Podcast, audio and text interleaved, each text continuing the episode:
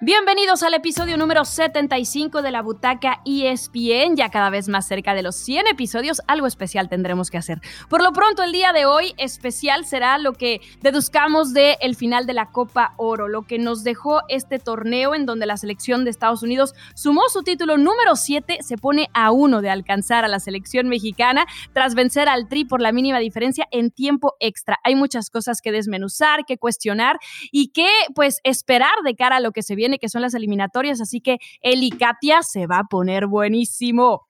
¿Cómo están, Pilar, Katia? Y sí, definitivamente, yo lo llamaría un verano peligroso, o más que peligroso, ¿no? Porque ese mote de gigante de la CONCACAF, no sé qué tanto lo vayamos a ver en estas próximas eliminatorias, que ya estamos a menos de un mes. Y lo cierto es que no, no solamente podemos mencionar a México, ¿no? Sino que hoy levanta la mano Estados Unidos, Canadá, pero ¿qué podemos pensar de un Salvador o del mismo Panamá que está en recambio? Eh, eh, Jamaica, evidentemente Estados Unidos, lo que puede hacer Honduras ya con equipo completo. Se viene bravísimo, bravísimo el tema de la eliminatoria. Y yo no sé si México va dando pasos para atrás o todos estos antes mencionados van dando pasos para adelante. Pero de esto vamos a platicar en este episodio de La Butaca. Verano peligroso.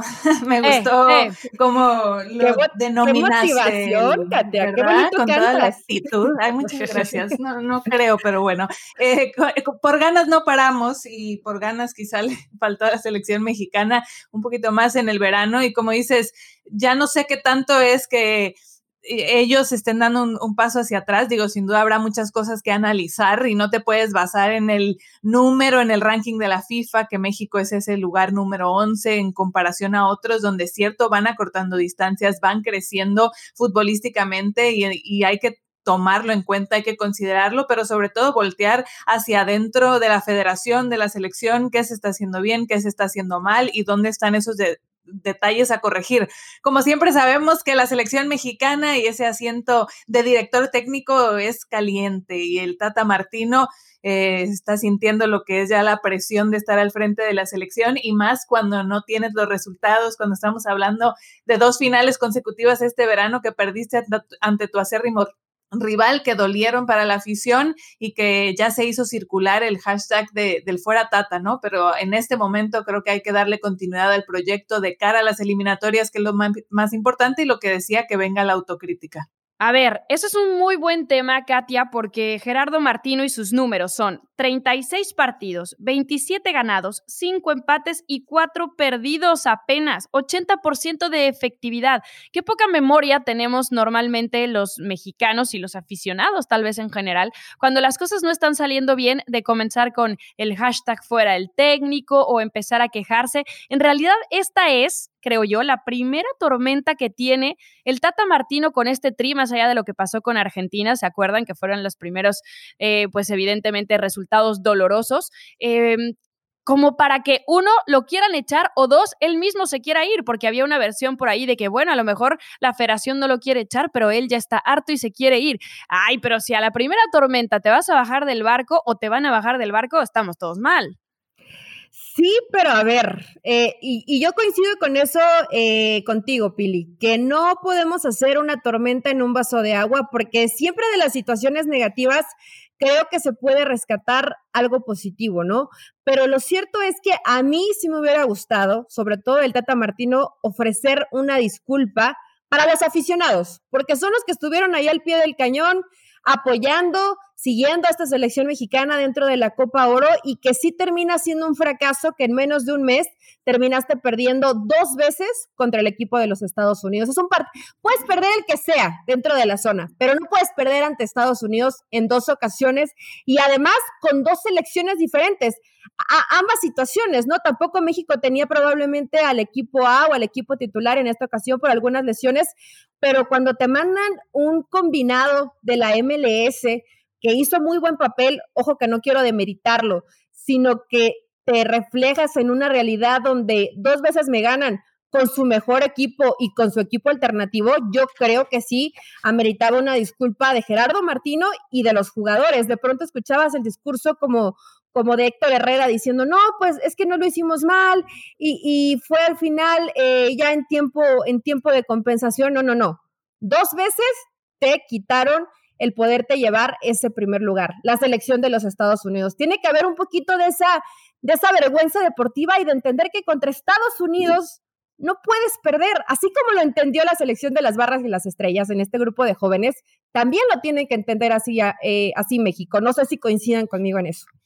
No sé si pedir una disculpa, digo, sí agradecer a la gente que siempre está al pie del cañón, que desde un inicio ya se habían agotado los boletos para la final, esperando que fuera ese enfrentamiento en particular, la rivalidad México-Estados Unidos que todos quieren ver y que la afición de este lado digo, la, la, CONCACAF y también las federaciones van a irse muy felices porque una vez más se llenaron las arcas con el tema de las taquillas cuando vienen a territorio estadounidense y en esa parte la afición no defrauda. Entonces siempre tiene que estar el agradecimiento hacia eso. Y sí la, la, autocrítica, como dices, de que pese la playera, de que hay que defender sobre todo en una rivalidad, mostrando una actitud, digo, eh, digo, analizando ya lo que fueron los partidos, tampoco vamos a decir que se jugó pésimo en la Nations League. Digo, México fue superior la gran mayor, digo, la, el gran trámite del partido y ahora también por momentos eh, se bien, después baja la intensidad y eso lo, lo, demostraron a lo largo de la competición,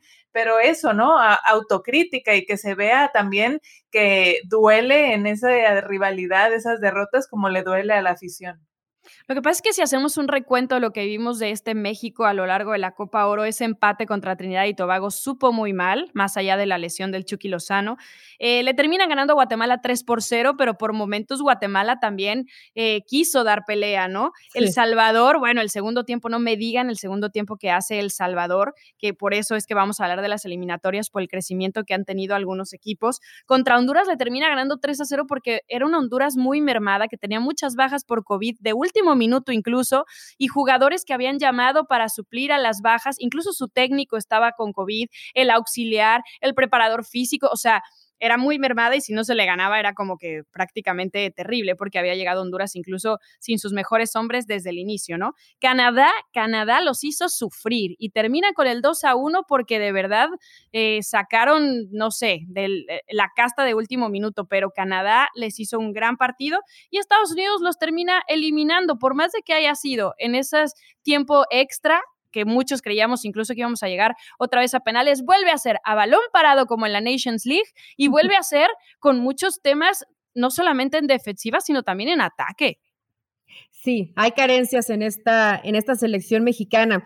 Eh, eh, es por eso que dice Katia, bueno, a lo mejor no ofrecer una disculpa. Sí te tienes que disculpar, Katia. A ver, fracasaste, fracasaste contra Estados Unidos en dos ocasiones y te debe doler y te debe arder y tienes que demostrar que, te está doliendo que se te vayan acercando de esa forma, ¿no? Y, y, sobre todo que al menos me parece que ni en la final de la Nations League fue mucho mejor la selección de los Estados Unidos, ni en esta final de Copa Oro. Entonces tenías para ganarle y no pudiste que creo que eso todavía te puede generar un poco de, más bronca. Y esta situación que, mencionas, Pili, y que es otro de los puntos a analizar, y de lo bueno que se puede rescatar de, de las derrotas, es que el Tata Martino tiene que darse cuenta con quiénes no va a contar y con quiénes sí. Creo que esa es una situación hasta cierto punto de alarma y de trabajo la defensa de México. ¿Qué, qué pasa con, con, Héctor Moreno, que ya se lesiona a, cada rato, ¿no? Lo de Araujo, que, que, ha sido tal vez el más regular, pero entra Salcedo y hay que decirlo como tal, es una dinamita en la mano porque no es un mal jugador, pero sus emociones lo rebasan y, no entra realmente concentrado a los partidos. Después en el fue medio el que menos fino estuvo en todo el torneo, la verdad, con errores muy puntuales. Sí, es que se, por, lo general, no, no, sé por qué pasa esto, porque además también le pasa al Tigres en Tigres. Se equivoca Salcedo y siempre es algo que termina perjudicando sobre todo en el resultado. No es de, bueno, te equivocaste, pero, pero pudo salvar el arquero, ¿no? O, llegó el, el, último defensa y termina sacando a la línea.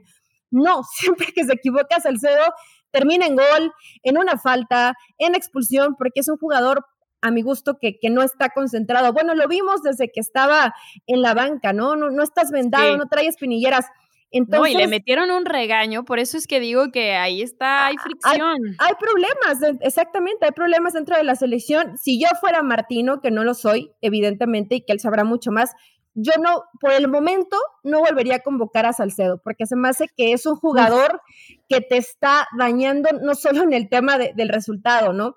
Que eso se podría modificar, que te está dañando el tema del vestidor. Pero ¿qué otras opciones tienen, Yo entiendo que ya podrían para eliminatorias usar, evidentemente, a los convocados olímpicos, pero ¿prefieres tener a un Johan o a un cachorro en la central junto con, con Moreno que a un Salcedo? Yo sí, ustedes no. Sí, pues que venga la incorporación también de, estas nuevas generaciones. Digo, en unas eliminatorias es completamente distinto por esa experiencia que mencionas, lo que son estos partidos en el área, cuando tienes que viajar a Centroamérica y el ambiente, cómo se juegan esos duelos, las condiciones, las patadas, todo es muy distinto. Y sí se necesita de, de ese temple, ese colmillo, esa experiencia, ser canchero y saber sacar esos partidos porque no es una eliminatoria sencilla. Pero regreso al tema de la mentalidad y esa actitud y, me gusta lo que decía Eli y poniendo el tema de Estados Unidos, creo que ese es un punto muy importante porque acá se ve que por alguna razón no había ese compañerismo que se puede palpar en otras ocasiones o había esa presión, no sé, digo, más allá que se vio el momento de unión, por ejemplo, cuando todos se van y se vuelcan hacia Jonathan Dos Santos entendiendo la delicada situación y creo que eso los termina sacando, ¿no? En ese partido contra, Canadá, anímicamente, sin duda. Pero más allá, a lo largo del torneo, algo que sí se le vio a Estados Unidos, como dices, esas ganas de defender la playera, esas ganas de ganarse un lugar, de entender lo que representaba esta rivalidad y cómo había que defender esa playera. El mismo técnico Greg Berhalter lo decía, estos jugadores entendieron cómo había que defender lo que es vestir la playera de Estados Unidos, más allá de que se dijo que no era la selección A, que no venían las estrellas. Estos jugadores, muchos de ellos muy jóvenes, el once titular que saltó contra México en la final, era un promedio de edad de 24 años, mismo que el de la Nations League variaba por algunos días y con todo y que eran otros jugadores, pero hablamos de esta generación muy joven que tienen, que hasta les da para hacer dos equipos y ganar en, dos competiciones distintas, ¿no? Entonces eso te está diciendo mucho del trabajo que vienen haciendo y lo que va a representar a futuro, pero sí me preocupa este tema de, de actitud, de mentalidad y el fondo físico. Sabemos que la pelota parada históricamente ha sido para México Un, problema de, terror, ¿no? Pero entonces trabájala más, por Dios. Si ves que siempre en momentos como estos terminas cayendo por eso, trabájala más. No puede ser que siempre hablemos de lo mismo. Yo creo que sí la trabajan. Mira, por ejemplo, en este caso la selección de Estados Unidos a lo mejor no es tan técnica, pero se valieron mucho del físico para llegar hasta la final, ¿no? Porque es un equipo que era al minuto 60, 70 y los veías corriendo igual que desde el minuto uno y Hunter hacía los cambios y le funcionaban, además que son altos, son fuertes, siempre, eh, no todos, ¿no? Si piensas a lo mejor en, en Pulisic y Endes, dices, bueno, esos son pequeñitos, pero la gente eh, que los acompaña, si es gente que físicamente, pues no es tan fácil competirle en una pelota parada. Eh, pero, me acuerdo lo de Miasga con, también por, por Laines, ¿no? ¿Se acuerdan de esa imagen de Matt Miasga con Lainez? Cómo le llegaba el pecho y, y Lainez lo volteaba a ver para, para arriba, así como de no te tengo miedo. Eh, y que bueno, no, no, no los vas a cargar, no pasa nada que estén un poco más grandes, se te hace difícil competir en el tema en el tema físico, pero sí eh, hablamos de la defensa y probablemente en el medio campo vendrán jugadores como Charlie Rodríguez, como Sebastián Córdoba, como el mismo Romo, eh, que creo que sí ya podría considerar el Tata Martino. Arriba, eh, cuando se recupere Raúl Jiménez, cuando tengas a Lozano, creo, creo que sí vas a poder hacer un mejor grupo. Las situaciones de todos estos, por ejemplo, Guardado quiere llegar a su quinto mundial. ¿Está físicamente para llegar a un quinto mundial? No lo creo. Cada vez juega menos minutos, ¿no? Eh, y de ahí puedes ir eh, descartando jugadores. Si preferiste mantener a, Funes Mori, pues ya no llamas tal vez a futbolistas como Alan Pulido. Eh, porque la realidad es que probablemente no es lo que quiere el Tata Martino. Eso desde los futbolistas y también el entrenador, pues tiene que tener otros argumentos. Estados Unidos hizo lo mismo desde el partido contra Canadá hasta la final y México no tuvo la capacidad de resolver algo que sabía cómo se le iba a plantear. Ahí sí también es responsabilidad del técnico. Ahora, yo sé que hemos hablado un montón de este tema y antes de pasar a, las eliminatorias y revisar, además de Estados Unidos, qué otros rivales se le puede complicar a México, ¿ustedes creen que por tema Javier Hernández, el Tata y hoy, y hoy con la afición tiene un rompimiento? O sea, ¿creen que esa relación cambió a partir de que la gente evidentemente se dio cuenta que el llamado de Javier no era por un tema futbolístico? No sé si rompimiento porque la misma afición está dividida. Ves un grupo de aficionados y porque me ha tocado en redes sociales que algunos aficionados se meten también con nosotros en decir, ay, ¿por qué les dan pauta y se la pasan defendiendo a Chicharito? Chicharito ya no debe de estar en la selección y sin engancharte, por supuesto, en, en estos comentarios, pero yo consideraba cuando llegué a poner algún comentario es, no es una cuestión de preferencia y que, que, que, quisiéramos ser los porristas, ni mucho menos de algún futbolista. No, es, una situación de momento. Exacto, objetivamente hacer un análisis y a ver, entendiendo que Raúl Jiménez está lesionado y no ibas a poder contar con él, donde el mismo Alan Pulido estaba antes de la Copa Oro lesionado y lo aguantaron buscando que se mantuviera.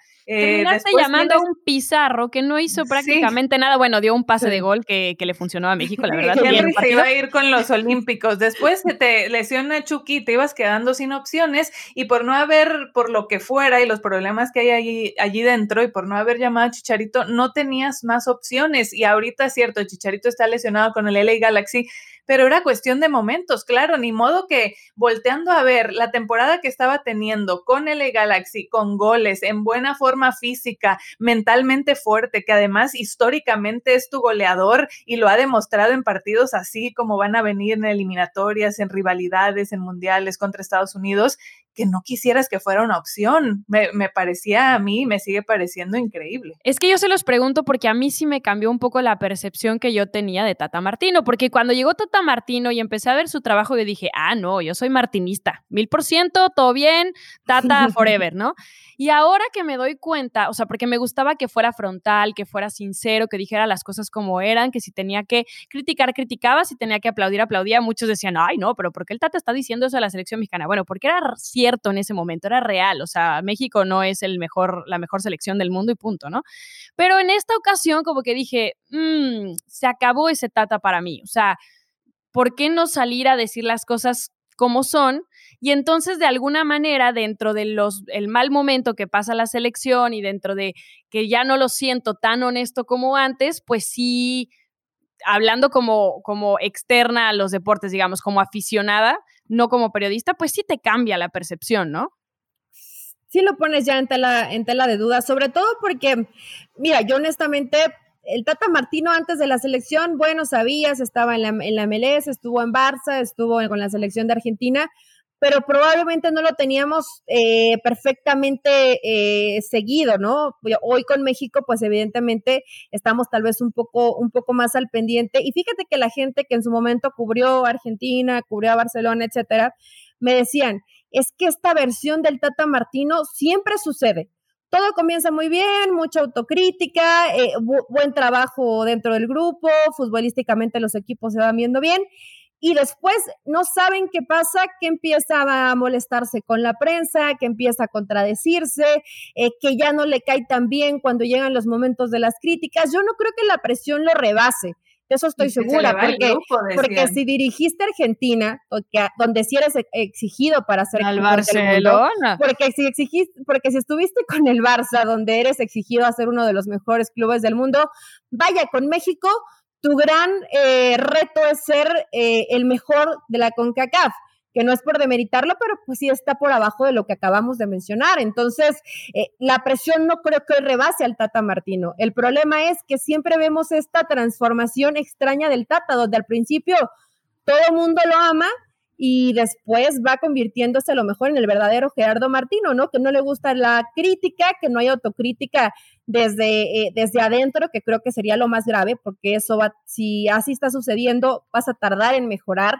Y que el mensaje que le mandas a, ciertos jugadores, porque ciertos jugadores necesitan que desde la cabeza tu técnico sea autocrítico, porque si no ellos jamás, ¿no? Y, y, y si lo ves siendo así, mismo caso Salcedo, pues van a decir, ah, pues todo bien, ¿no? O sea, nos fue bien, todo tranquilo. Cuando no es así, ajá. Sí, como, como lo dijo, es que cumplimos, es que no jugamos mal.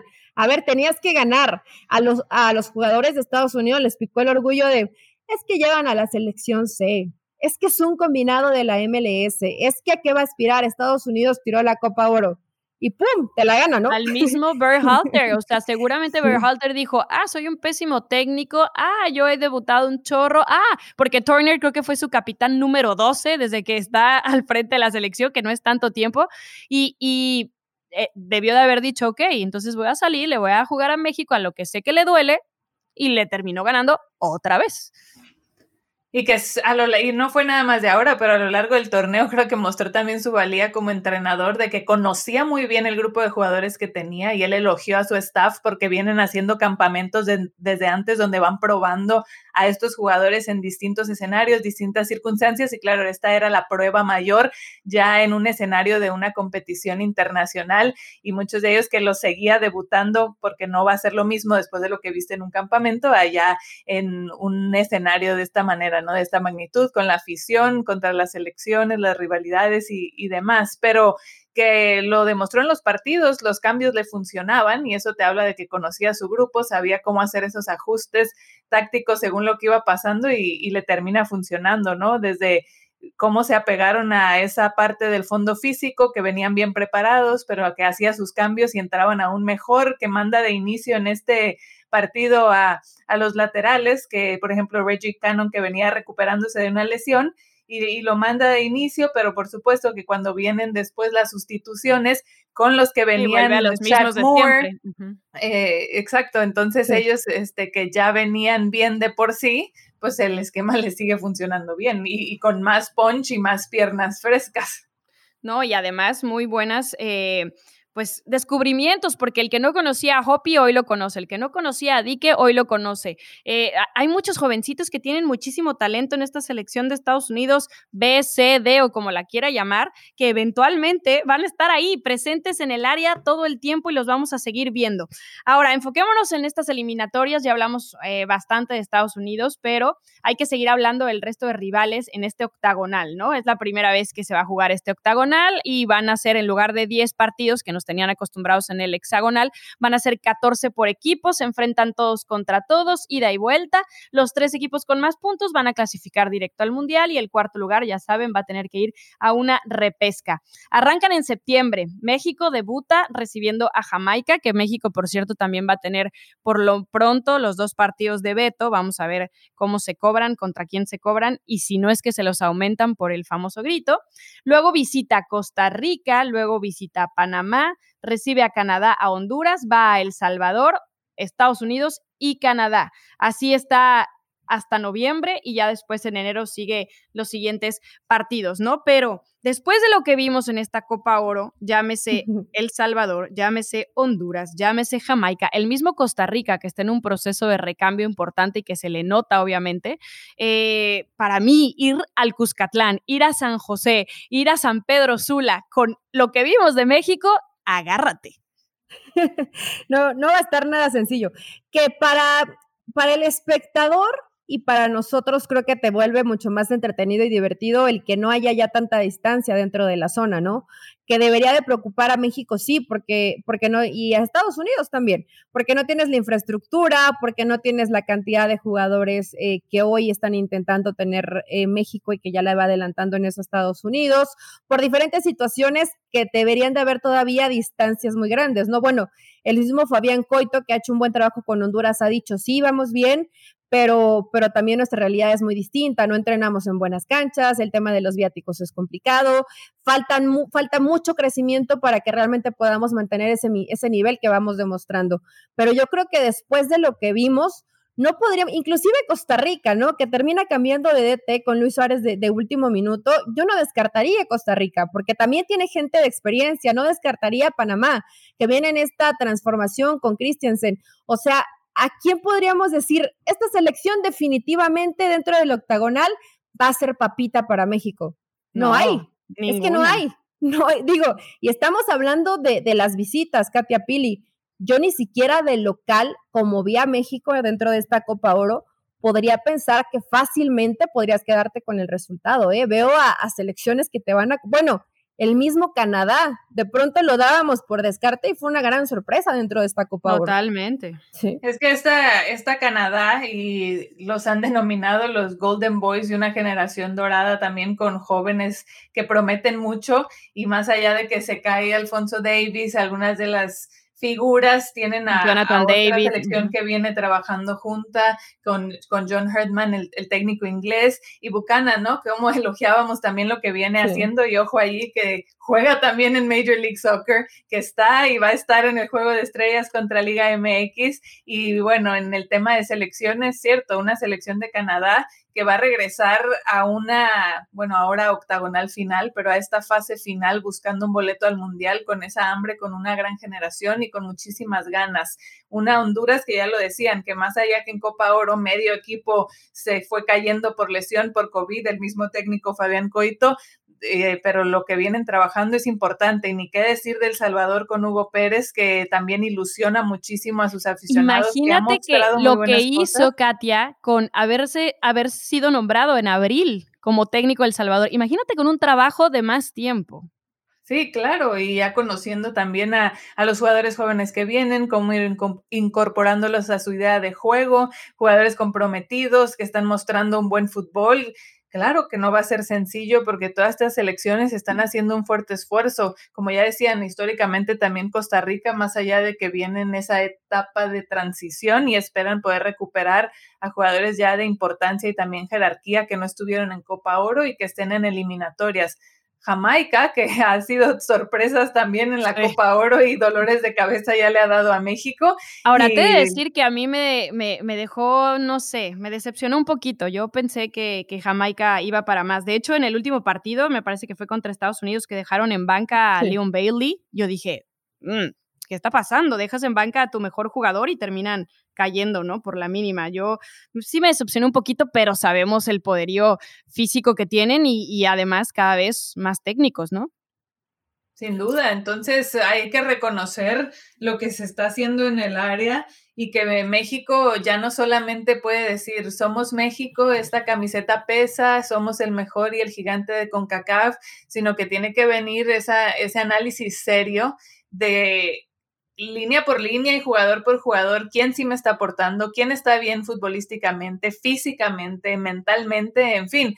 Claro, hay que reconocer que muchos de los jugadores que ya el Tata Martino estaba incorporando en el proceso no, no estuvieron, ¿no? Aproximadamente que eran 10 jugadores, considerando los que estuvieron también en Olímpicos, los que por alguna razón no estuvieron por lesión. Entonces, también va a ser importante recuperar a estos jugadores, pero sí tiene que venir ese análisis. Creo que lo que más me preocupa, y no sé si coinciden, es que estos rivales en esta Copa Oro sí vieron básicamente el 90% de lo que México va a llevar a las eliminatorias, ¿no? O el 85% si quieren. En cambio del resto, siento que en realidad ninguno mostró realmente a sus mejores equipos o en su mayoría rumbo a lo que van a hacer en eliminatorias. Y si así se le complica a México llevarse este torneo, eh, yo sé que eliminatorias son distintas porque los torneos cortos a matar o morir, porque la fase grupos, por lo que sea, se manejan distinto a una eliminatoria que va desde septiembre hasta enero, ¿no? Pero, pero sí creo que, que es de preocuparse.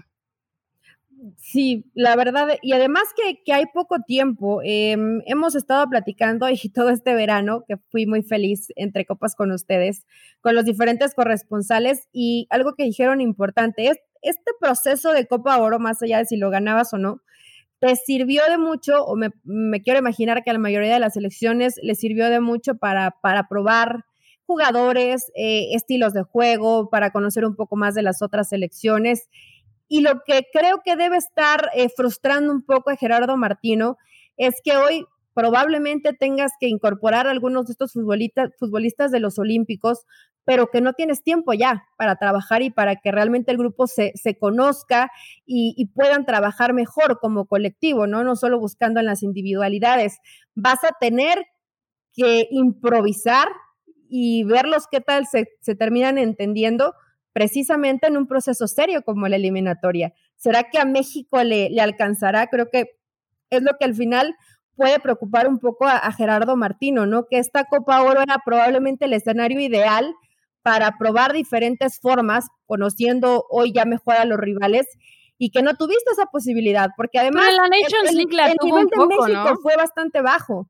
¿Te gustó cómo jugó en la Nations League? No, no, no, o sea, tuvo un poco la oportunidad porque yo me acuerdo que eh, jugaba Antuna con el Chucky, con Tecatito, porque Edson entraba entre Moreno y Araujo, porque estaba Charlie Rodríguez compartiendo con HH, o sea, sí tuvo la oportunidad de en, en, la Nations League de mezclar un poco las dos selecciones. De hecho, después de lo que vimos en la Nations League, que igual terminó cayendo contra Estados Unidos, como ya lo dijimos, decíamos, bueno, ahora que se dividan las selecciones, ¿qué va a ser, no? Porque veíamos como una mezcla muy consolidada y pues ya nos dimos cuenta que ni una ni otra.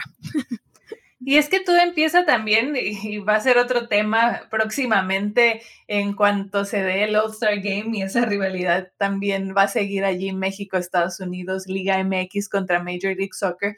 Pero pensando en que debes estar bien primero con tu club y que de ahí eso se va a reflejar también en selección, hoy vemos varios jugadores que no están en su mejor momento tampoco a nivel de clubes, ¿no? Entonces, revisaba el All Star y la lista que, que va a estar representando a la Liga MX. Y es un problema que va mucho más allá, porque entonces vemos a los jugadores extranjeros y este tema siempre de que no se le dan las oportunidades a los mexicanos, pero es que hoy viendo, por ejemplo, está Santiago Muñoz en esa lista, no está en, en selecciones, ¿no? Está que se ha pedido mucho que lo llamen, pero no se ha pedido mucho y por alguna razón no lo llaman. Luis Montes, que pues ya no, no está con la selección. Luis Romo, que ahorita está con Olímpicos y claro, va a ser una incorporación importante para el Tata. Creo que el Chapo se acaba de lesionar, ¿eh? Además, vamos a ver si llega. Se va a perder dos o tres semanas. Jesús Gallardo, que sí está siendo considerado ahí, y bueno, también lo, lo vimos en la selección. Él sí, pero ahí va uno. Fernando Navarro, que también ha habido polémica de que si, ¿por qué no lo llaman? Bueno, pero por la lesión también, ¿no? Porque Fernandito ya estaba haciendo gran, o sea, estaba a gran nivel y a la hora que lo pudieron haber llamado, pues ya no estaba jugando por la lesión.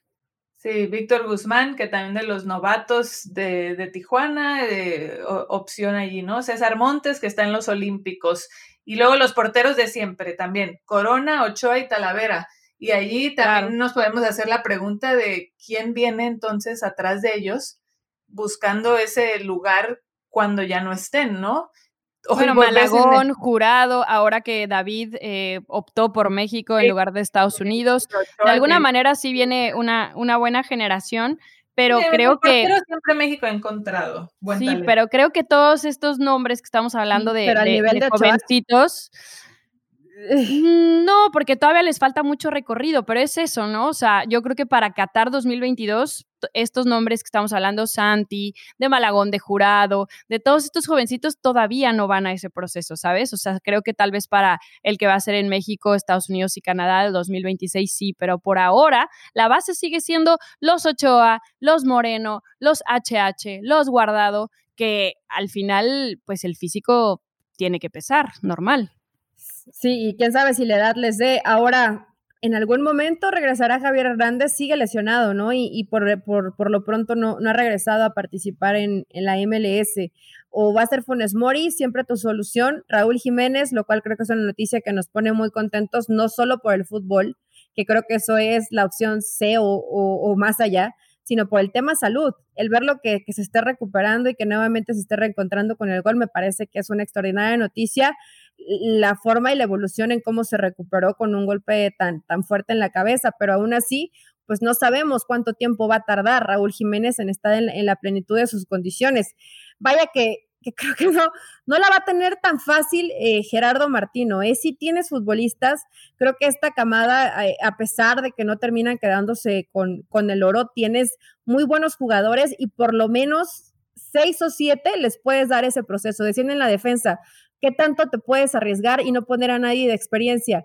Probablemente no vas a poner de una a Montes y a Johan Vázquez, ¿no? Porque sí, sí, por momentos notaron que, les falta eso, que simplemente le darán los minutos y los partidos. Pero lo puedes ir llevando, alternando con Moreno y con Araujo, por ejemplo, ¿no? Y, y que tengas a alguien de experiencia acompañando a Johan o acompañando a Montes, creo que podría ser una de las formas positivas para ese cambio que se tiene que venir. Yo creo que más temprano que tarde, porque ya la defensa de México, pues es un peligro.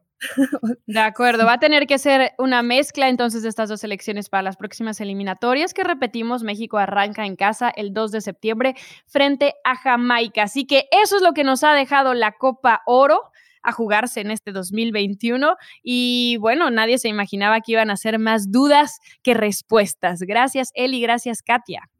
Gracias chicas y pues veremos qué tal le va a, a México en la eliminatoria, donde créanme, la vamos a pasar bien y México no tanto. Van a sufrir un poco, gracias, un gusto. Por cierto, Rogelio Funes Mori fue elegido en el 11 ideal de la Copa Oro, pero bueno, eh, por sus tres goles y 29 tiros, allí quedó. Esperemos que tenga unas mejores bueno, eliminatorias. tres más, ¿no? Digo, para Bueno, dos fueron contra Guatemala, pero bueno, bueno eh, nos vemos. Para cerrar, solo recordamos que México casi siempre sufre un poquito para clasificar a las mundiales. Así que esto fue el episodio 75. Chao. Bye.